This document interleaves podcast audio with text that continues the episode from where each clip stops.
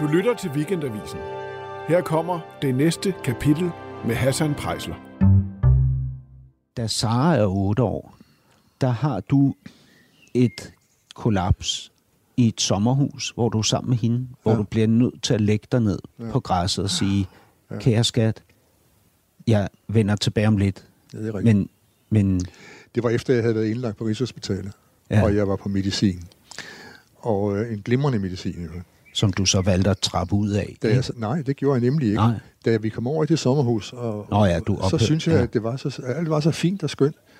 Så til trods for, at min psykiater havde sagt, du, du lægger ikke noget af det væk, uden at vi er sammen om det. Du skal trappes ud af det, jeg skal nok bestemme på hvilken måde. og Sådan noget. Ja. Så smed jeg det helt væk derovre. Ja. Og da dagen efter, så stod jeg ude på græsplænen, så sejnede jeg omkuld. Og alt blev sort. Græsset, havet, træerne. Og Sara legede bagved.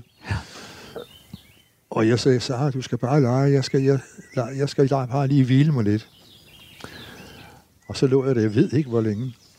Men så havde jeg en, kollega, der boede i sommerhus ganske tæt på, og så gik vi over til dem, da jeg endelig kunne rejse mig. Og så sov jeg i et døgn. Og så øh, tog de sig af Sara. Det tror jeg næsten er den eneste oplevelse, hun har haft af sådan noget. Og dengang vidste hun sikkert ikke, hvad det var, andet end, at far var træt. Jeg, jeg ved det, jeg tror det ikke.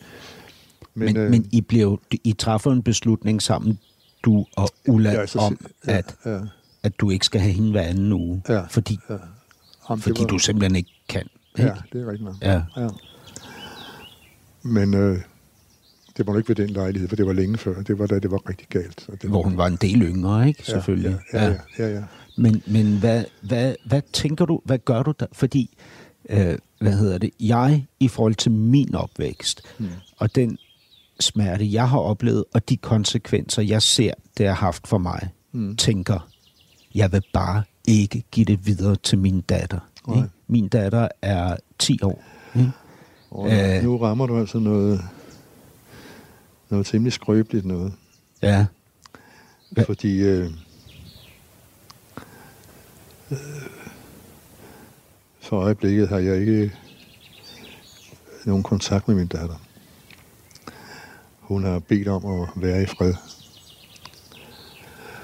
Nå, Fordi da den der bog udkom, så, fik, så brød hun sammen ved tanken om, at det også kunne ramme hende.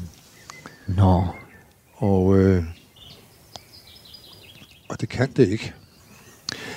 Der er det, der hedder en endogen depression. Det er en, der er medfødt. Du har arvet fra en af forældrene. Ikke? ja, Og så er der den, der hedder exogen. Og det er den, der opstår af, af stress, for meget arbejde, træthed og nedkørthed. ja, Så kan du ind i, får du stress, så får du angst, så får du depression. Og det er den exogene depression. Og den kan ikke arves. nej, Det kan kun ydre omstændigheder gøre.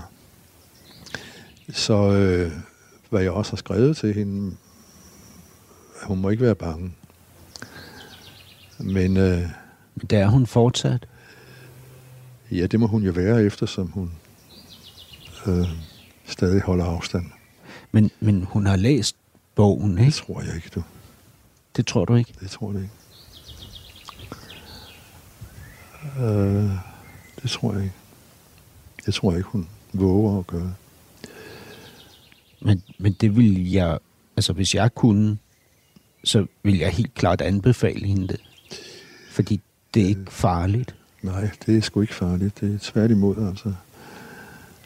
Jeg har en god ven nede i Spanien, som jeg har snakket lidt med omkring lige det her. Og han sagde, åh Gud i himlen, bare hun dog ville læse den, så, så Ja. var hun jo ude af det lige med det samme. Altså en angst, eventuelt, ja. ikke?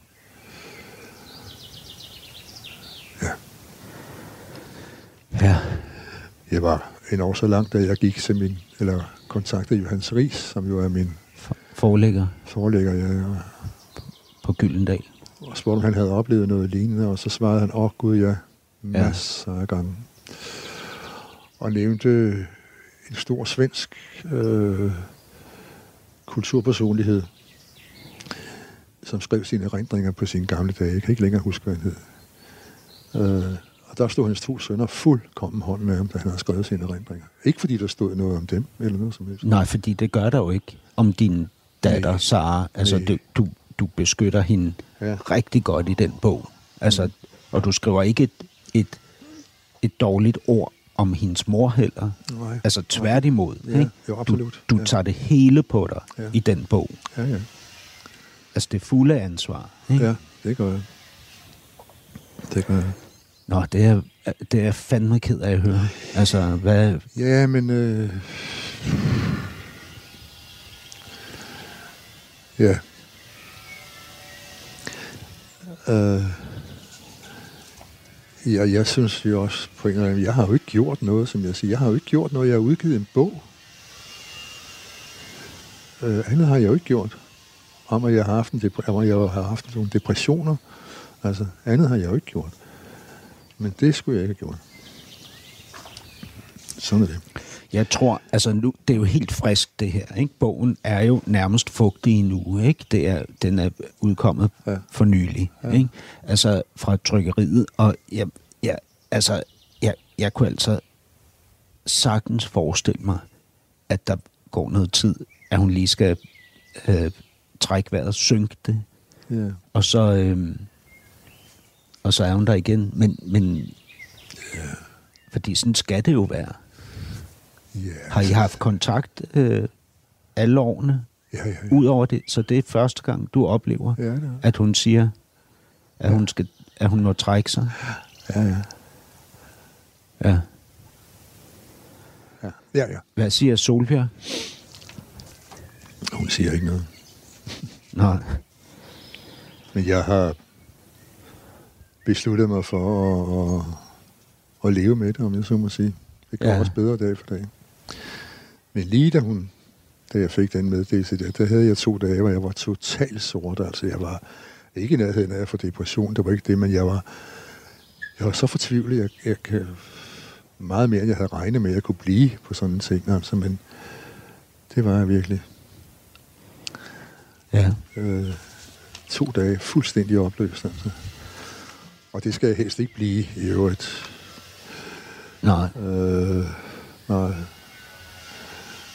nej, selvfølgelig jeg skulle helst ikke have nogen tilbagefald på det her. Jeg havde et, da jeg var midt i, da jeg var sidst i 50'erne, der havde jeg et tilbagefald. Men der havde jeg jo min psykiater fra Rigshospitalet, som jo stadigvæk fandtes, og som nu var overlæge i Hillerød Ja. på Psykiatrisk Hospital. Jeg ringede straks til ham, og han sagde, kom, og så fik jeg nogle piller, så det, den nåede aldrig rigtig fat. Altså. Nej. Og, og frygter du det lige nu? Nej, altså, jeg- tænker du, at nej, nej, det... det gør jeg slet ikke. Slet ikke. Nej, nej, Nej. nej, det gør jeg virkelig ikke. Og det er ikke, fordi jeg ikke vil tænke på det. Fordi det har jeg jo gjort her i flere måneder, da jeg sad og skrev den der. Det besynderlige ved at skrive den der bog om depressionens rejsesfulde helvede, var, at mens jeg sad og gjorde det, jeg havde det så fint. Altså, jeg havde det så, det gik så let. Altså, ja. Så det var godt, jeg ventede til jeg kunne, om jeg så må sige. Ja. For da jeg startede der første gang, der i 2001, der kunne jeg ikke. Det var for tæt på alligevel. Altså.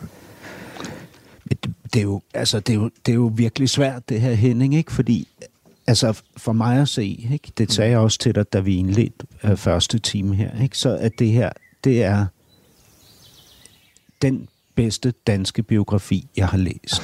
øh, og det er, det er for mig stor litteratur. Ja. Og det, det er nødvendig litteratur.